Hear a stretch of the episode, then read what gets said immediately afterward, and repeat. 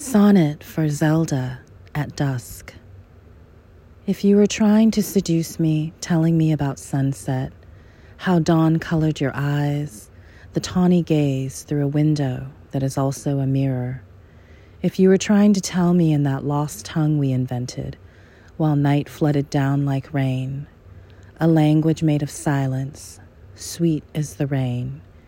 If the last trace of the sun on a hill made of dull, muted colors at the edge of the rainbow, the known universe, if that is what you were trying to tell me, my sonnets all have your name in them, a whisper small as a bell, chiming gently in the black night.